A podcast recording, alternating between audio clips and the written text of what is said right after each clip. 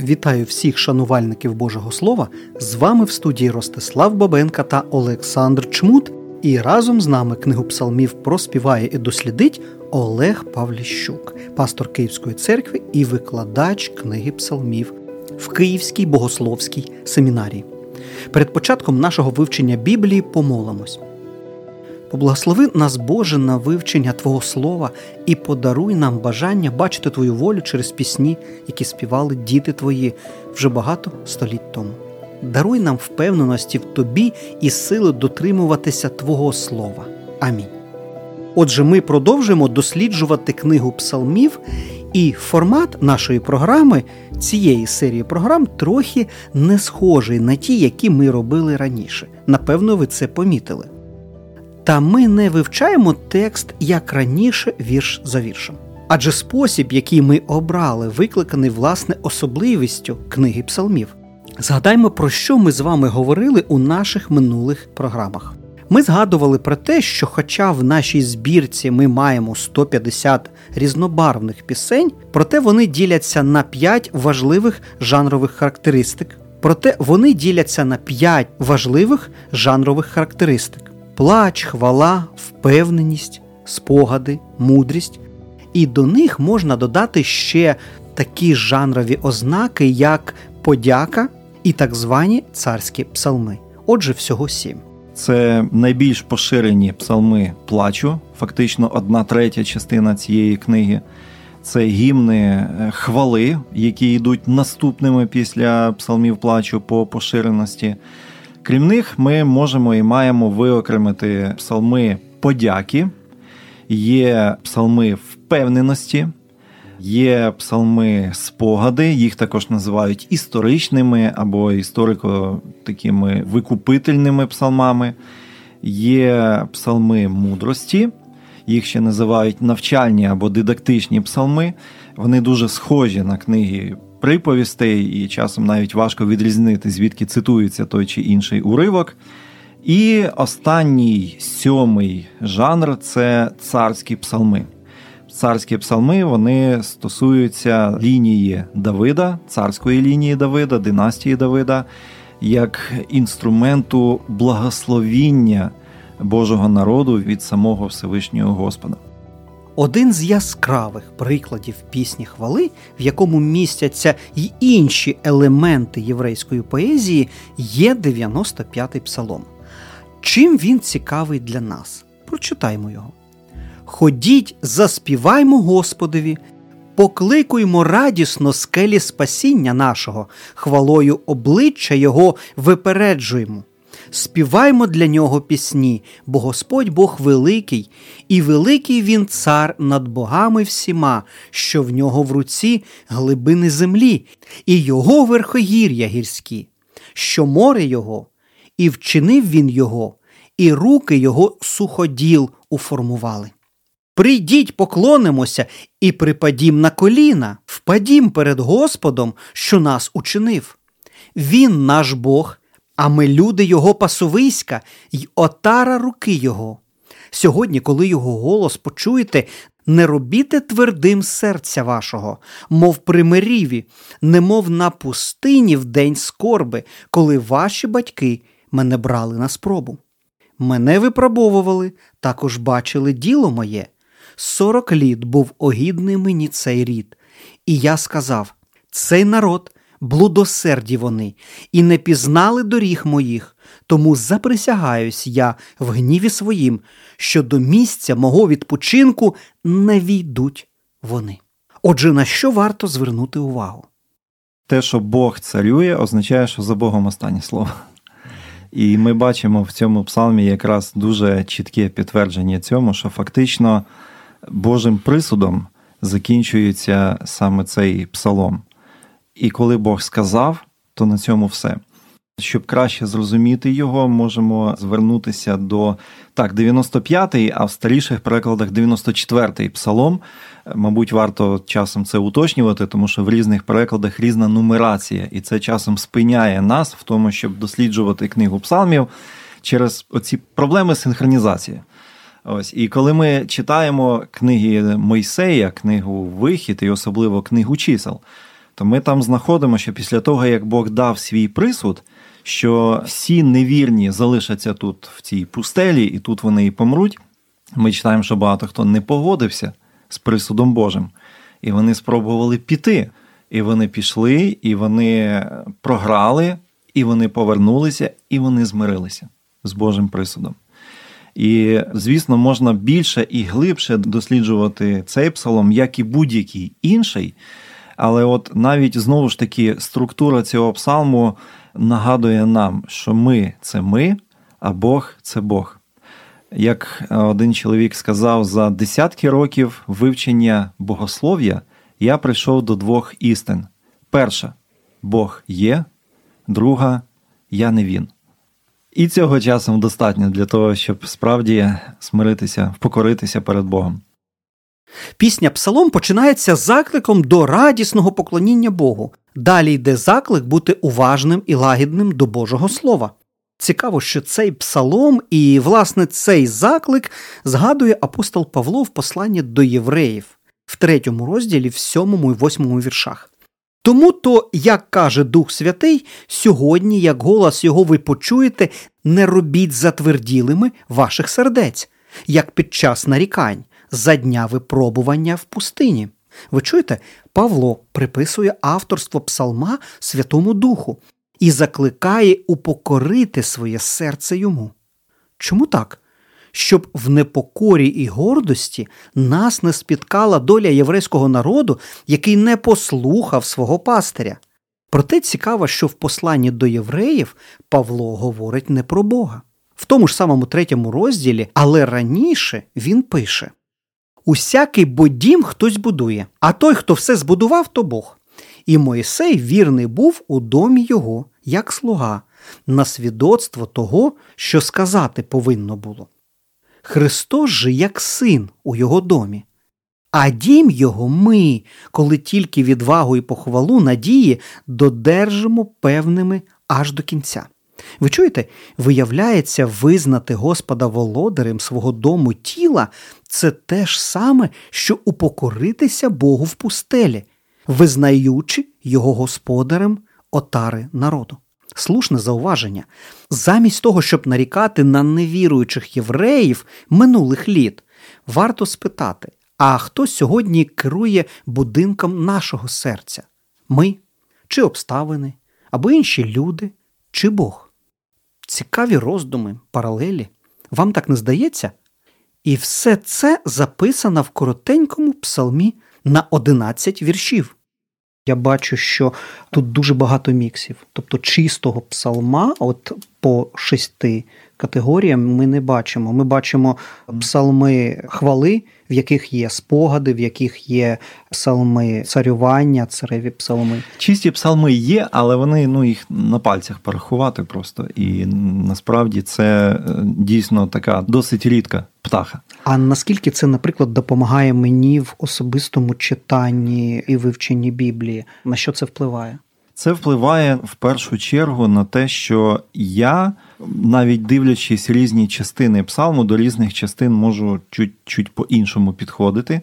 І також це мене особисто витверезлює так в тому, що ну, християнське духовне життя, життя в спільності з Богом і з поклонінням, воно ну, не може отак ну, трепанувати, буквально е, розділити, препарувати всі якісь елементи духовного життя. Оце поклоніння, оце покаяння, оце хвала. Тобто, це, скажімо, знову ж таки, цей термін використовуючи не продукти на поличці, а це борщ. Воно все разом. Ну, там є ще капуста, там є бурячок, там є сіль. Оце книга псалмів. Ось і м'ясо там є, якби, і спеції там є, їх дуже багато. І, до речі, це хороша ілюстрація, тільки що прийшла. Одна справа, коли продукти в холодильнику лежать, або десь там овочі в кладовці. Але коли воно все разом, воно начебто і різне, але вже стає чимось зовсім іншим. Ми створюємо цей подкаст саме завдяки вашій підтримці. Якщо ви готові підтримати нас матеріально, то ми лишили всі необхідні дані для цього в описі. Отже, хочу сьогодні ще раз повернутися до емоційної складової псалмів. Напевно, я б ніколи не порадив читати послання до коринтян і питати себе, а що ти відчуваєш, коли читаєш про поведінку церкві і реакцію апостола Павла? Поділись своїми емоціями. Або які емоції у вас викликає поява блудного сина у воріт батька? Саме тут важливі рішення, факти і аргументи. Ось на що треба звернути увагу в першу чергу. Проте при читанні, наприклад, другого псалма таке питання більш ніж дорічне. Чого то племена бунтують, а народи задумують марне, земні царі повстають, і князі нараджуються разом на Господа та його помазанця. Позриваємо ми їхні кайдани і поскидаємо із себе їхні пута. Але той, хто на небесах пробуває, посміється. Владика їх висміє, він тоді в своїм гніві промовив до них і настрашить їх, він у своїм пересерді. Я ж помазав свого царя на Сіоні, святу гору свою. Погодьтеся, саме тут дуже багато емоцій. Одного разу Ісус привів приклад того, як мати народжує дитину. Отже, чи можна сказати, що народження дитини це лише біль? І так, і ні. Чи можна сказати, що народження нового життя це страждання? Знову ж, і так, і ні. Від Івана, 16 розділі, ми читаємо: журиться жінка, що родить, бо настала година її, як дитинку ж породила вона, то вже не пам'ятає терпіння з радощів, що людина зродилася на світ. Так само, як народження дитини це і радощі, і страждання, псалми, які ми читаємо в нашій Біблії, несуть в собі і радість, і плач і впевненість, і поклоніння Богу, і безліч інших емоцій, думок, роздумів. Саме тому дуже складно відокремити псалми і сказати, ось цей конкретний псалом це лише тільки плач або поклоніння. Псалом це невеличке життя, окреме життя окремої людини. Це пісня її душі. І так само, як в нашому житті, в цій пісні присутнє все від плачу до впевненості що одного разу Господь все розставить на свої місця. Так само і псалми мають бути і емоційними, і відповідати на прості питання, а що відчуває автор пісні? А що відчуваю я, коли цю пісню співаю або читаю? Цікаво дуже спостерігати динаміку англійських церков. Це не секрет. Ми добре знаємо, що зараз в Англії церква не така в більшості своїй, не така динамічна, не така жива, не така людна, як це було 200-300 років тому. Але разом з тим ми добре знаємо роль, значення, місце, емоційний накал футболу в Англії. Тобто, коли в церкву приходять 50-30 чоловік. І вони здебільшого люди похилого віку, вони хочуть доспати буквально. В них дуже таке лайтове, скажімо, прославлення, і воно позбавлене сильних емоцій. Протилежну картину ми бачимо на футболі. Ми бачимо забиті трибуни. Ми бачимо вболівальників, які завзято і затято підтримують своїх улюбленців. І от цікавий момент я спостерігаю. Я люблю футбол, і часом я дивлюся англійський футбол. Я помітив, що дуже часто вболівальники використовують церковні гімни для того, щоб оспівати свою улюблену команду. І їх спів, це цікаво, але їх спів звучить набагато правдоподібніше, набагато більш емоційно набагато завзятіше, ніж та сама пісня звучить зараз і сьогодні в церкві.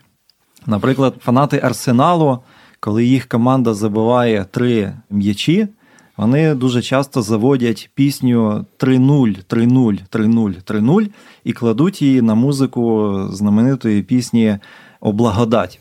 І вони з таким запалом, вони з такою емоцією це співають, що здається, що таке три голи в чемпіонаті і що таке благодать.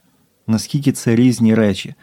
І якщо сучасною мовою сказати, що таке гімни хвали, то я би сказав так: співати гімни хвали означає бути Божим вболівальником. Так як зараз фанати, ультрас, вболівальники підтримують на трибунах своїх улюбленців, знову ж таки, своїх спортсменів, футболістів. Таким самим чином, автори книг псалмів, що вони роблять? По-перше, вони бачать великі діла Божі, і вони при цьому закликають інших. Давайте разом об'єднуйтесь і закликають в цьому до хвали. Один мій знайомий розказував, як він попав на футбольний матч, і як його вразила просто оця емоційна напруженість, як його вразили оці качелі емоційні протягом футбольного матчу, і як він просто був вражений тим, що після фінального свістка стадіон просто вибухнув. І люди ще довго не хотіли розходитися, тому що це було їхнє свято. Вони хотіли, щоб воно продовжувалося, щоб воно тривало. І ну, я так би ще сказав: гімни хвали зазвичай вони корпоративні, тобто це вчить нас тому, що хвала Богу це те, що має звершуватися разом в спільності, а не десь я сам собі включив Ютубчик вдома, щоб не тратити час, нікуди не їхати і так далі. І я би хотів, я чесно скажу, я би хотів, щоб церква конкурувала з футбольними ультрас, тому що у нас причин для хвали набагато більше. І ну, або ми не сильно віримо в ці причини, або ми їх до кінця не знаємо, або знову ж таки щось не так з тим, як е, відбувається прославлення, хвала і поклоніння от саме в наших церквах. До речі, ти колись чи пост був написав, чи я не пам'ятаю, де це, де говорив, що в баптистських церквах Англії не співали колись. 350 років тому почали співати.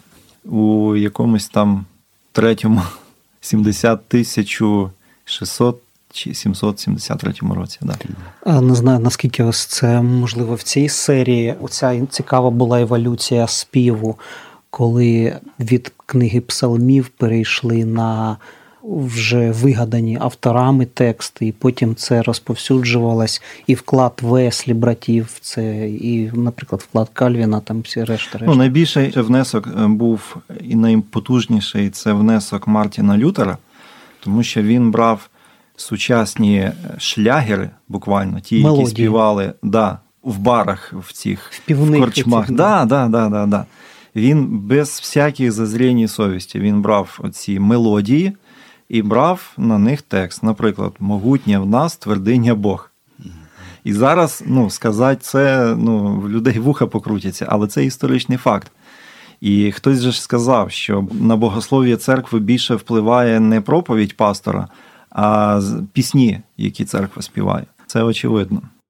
До речі, другий псалом цікавий зразок саме царського співу, де шанується Бог, як той, хто буде царювати. Частіше за все, саме в царських псалмах ми можемо зустріти пророцтво про Ісуса Христа.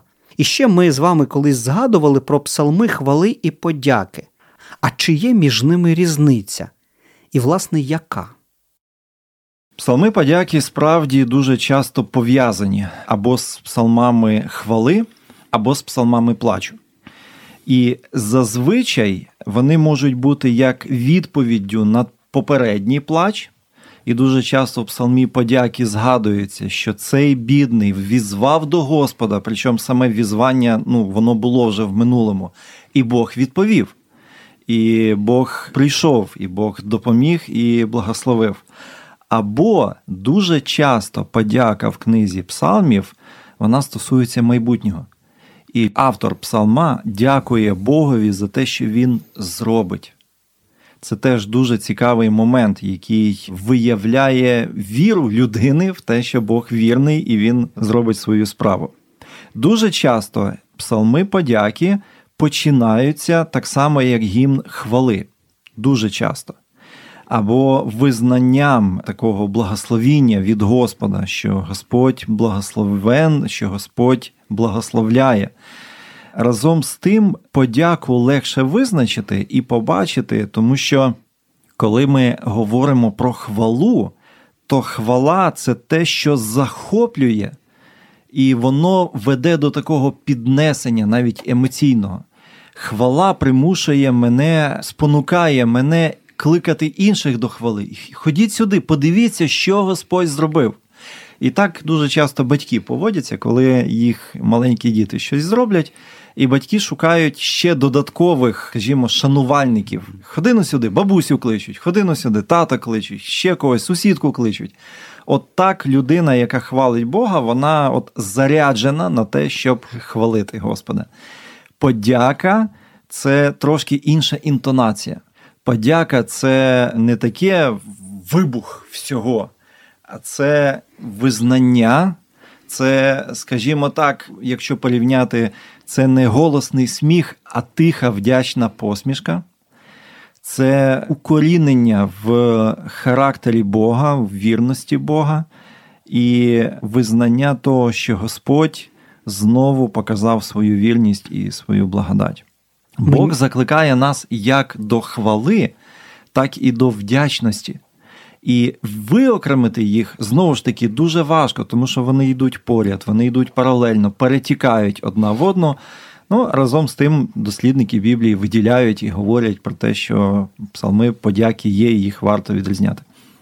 Мені сподобався твій гастрономічний приклад з борщем, і мені здається, що якщо продовжити цю аналогію, то ми побачимо, що деякі страви вони мають однакові інгредієнти, але різну пропорцію. Різний Абсолютно. зміст, або додаються якісь додаткові компоненти, які відрізняють, наприклад, борщ від розсольника або від гречаного супа. І ми бачимо дуже схожі елементи в деяких псалмах, але в той самий час різна пропорція і послідовність цього робить це гімном хвали або гімном поклоніння, або гімном вдяки. І все це є псалмами. Тобто засобом, інструментом спілкування з Господом, знову ж таки, особливо в ті часи, коли своїх слів не вистачає. А своїх слів може не вистачати не тільки в моменти абсолютного розбиття і розпачу, але також ми можемо німіти буквально від захоплення і нам може не вистачати слів, нам повітря може не вистачати часом, коли ми переосмислюємо і усвідомлюємо те, що зробив, що робить або що ще зробить Господь. Ми очікуємо цього від Господа, так само знову ж таки, як спортивні вболівальники очікують якихось чудес від тих, кого вони підтримують, від спортсменів. Яке місце займає у вас подяка і хвала Богові? В нашому житті мають бути присутні молитви, які відображають наше серце і стан душі. Пам'ятаєте історію про прокаженого, який навіть не був євреєм, але прийшов до Христа і подякував йому.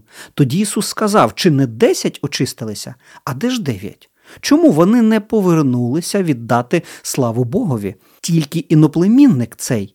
І сказав йому: Встань, іди, віра твоя спасла тебе. Луки, 17 розділ, 19 вірш. Коли хвора людина отримала зцілення, вона зробила те, чого прагнуло її серце подякувала. А ось інший приклад. Згадайте жінку, яка втратила монету, але потім знайшла її. Та саму жінку, що має 10 драхм, коли загубить драхму одну, не засвічує світла і не мете хати, і не шукає уважно, аж поки не знайде. А знайшовши, кличе приятеляк та сусідок та й каже Радійте зо мною, бо знайшла я загублену драхму. Так само кажу вам, радість буде в Божих ангелів за одного грішника, який кається. Євангелія від Луки, 15 розділ з 8 по 10 вірші. Вона раділа від щирого серця. А як часто ви проповідуєте велич Бога через подяку і поклоніння Творцеві? На цьому, друзі, ми маємо зробити паузу. Наступного разу ми зустрінемося з вами. Будь ласка, приєднуйтесь до нашого вивчення і досліджуйте книгу псалмів разом з Трансвітовим радіо. З вами був я, Ростислав Бабенко, Олександр Чмут і Олег Павліщук. Почуємось. Ми будемо вам дуже вдячні, якщо ви станете нашою підтримкою. Якщо вам сподобався цей подкаст, поділіться інформацією про нього у своїх соцмережах, а також залиште побажання і відгуки у спеціальній формі в описі або ж на платформі, де ви слухаєте цей епізод.